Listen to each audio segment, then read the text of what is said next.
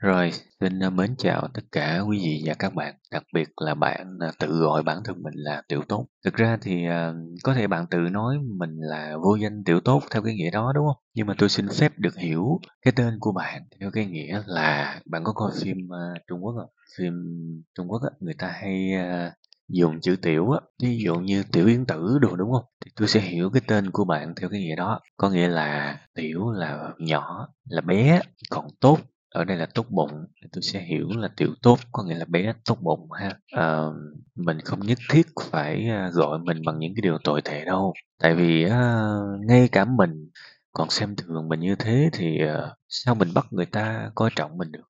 Phải không? Cái này phải lưu ý nếu cả thế giới này ghét bỏ mình, thì ai là người cuối cùng yêu bản thân mình nhỉ? Là chính mình chứ ai nữa. Nên đây là một cái cách tiếp cận sai lầm đối với nhiều người, đó là họ ghét bỏ bản thân họ, nhưng họ bắt người khác phải yêu thương. Cái này nó xàm hết mức có thể đừng như vậy.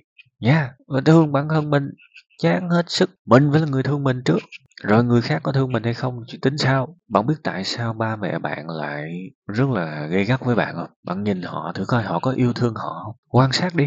Sáng, trưa, chiều, tối, nhìn hết ngày này qua ngày nọ, coi thử coi họ có yêu thương họ không?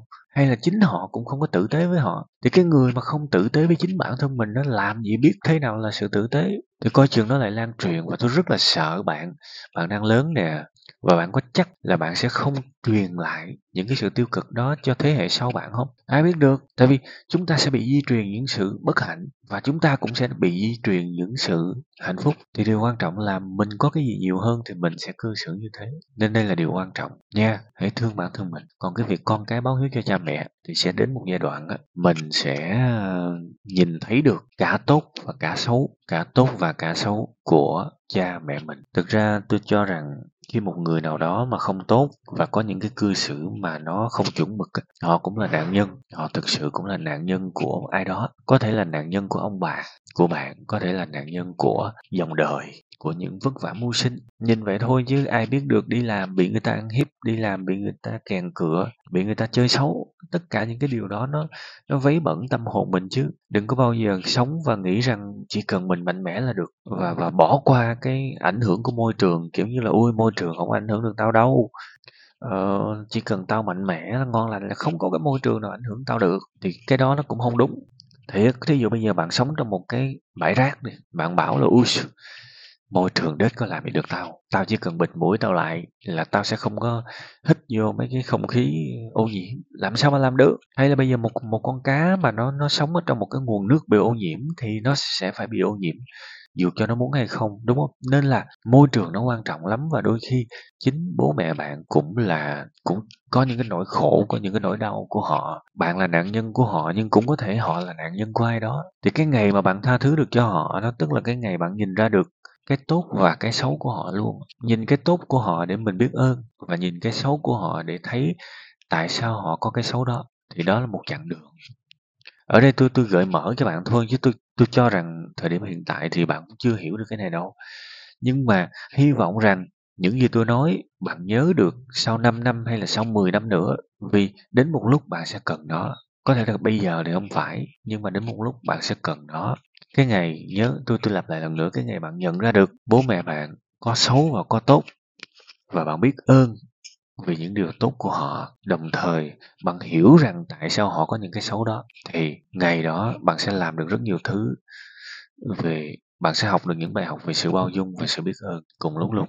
Ha, còn bây giờ thì thôi, bạn cũng ờ, đang lớn mà. Rồi một ngày bạn sẽ xa nhà, bạn sẽ cần phải tự chăm sóc bản thân mình nhiều hơn tự đi làm kiếm tiền tự bươn chải tự làm thêm thì tốt hơn hết thì mình chuẩn bị những cái đó từ bây giờ đi ha. Những cái uh, hướng dẫn làm thêm kỹ năng sống kỹ năng mềm nó đầy hết ở trên youtube ha mình có thể thích idol này idol kia đu idol hay là mình thích xem phim truyền hình ờ, phim dài tập này nọ những cái thứ rất là hấp dẫn.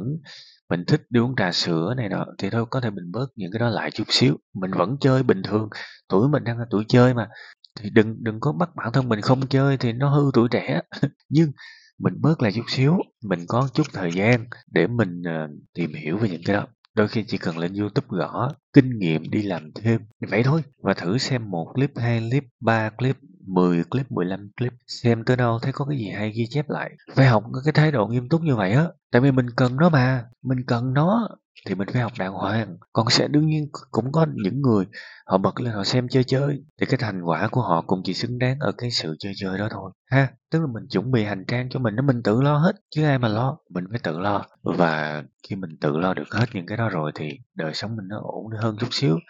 Mình sẽ bớt lệ thuộc ba mẹ, mình sẽ không có phải ngửa tay ra xin tiền, rồi bị những cái phản ứng này đó rồi mình vui vẻ, mình ăn uống đầy đủ, mình ăn mặc đẹp hơn, mình chăm sóc bản thân mình mình ăn những thứ ngon hơn, sạch sẽ hơn, lành mạnh hơn, tâm hồn mình ok hơn, mình có thời gian mình đi chơi thể thao, thí dụ vậy. Thì bắt đầu nó đạt tới một cái trạng trạng thái nó cân bằng, nó ổn. Và khi mà một người mà có cái trí óc nó ổn á, thì họ nhìn lại những sự vật hiện tượng xung quanh họ họ sẽ nhìn ra được cái xấu và cái tốt của một ai đó, của một sự vật hiện tượng nào đó. Và bây giờ lại quay trở lại cái bài toán lúc đầu tôi nói các bạn á. Rồi bạn nhìn thấy được cha mẹ bạn tốt và xấu chỗ nào? Thế là lúc đó mới là cái lúc mình lột xác lên một cái giai đoạn mới thì nó là cả một quá trình. Không phải ngẫu nhiên mà tôi nói bạn là hãy th- tập thương bản thân bạn trước đi, vì nó là khởi nguồn. Tại vì một người mà không thương bản thân mình thì họ không biết thương người khác. Thiệt đơn giản thôi, một cái logic rất đơn giản thôi bạn. Mình không cho người khác thứ mình không có.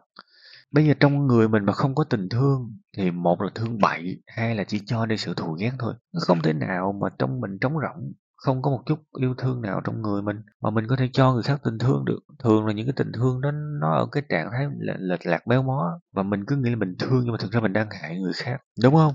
Mình không biết, không có tình thương là gì, không biết tình thương là gì và không có tình thương trong người thì không thương được. Nên mình mình phải thương mình trước. Giống như là, cũng là cái logic mình không thể nào cho người khác, thứ mình không có. Tôi đã nói rất nhiều lần đó, bây giờ ví dụ như mình nghèo đi, mình nghèo, thì bây giờ bạn thấy người khác nghèo bạn thương lắm, nói chung là bạn đứt ruột luôn, bạn muốn giúp họ lắm, bạn cũng giúp bằng cái gì? Bạn chẳng giúp được. Bây giờ bạn có ổ bánh mì bạn thấy người ta nghèo quá, ok, bạn tốt bụng á, bạn xé đôi ổ bánh mì ra nhưng mà bạn ơi, ok, giúp cũng được, nhưng mà bây giờ hai thằng đói. Bạn công nhận không?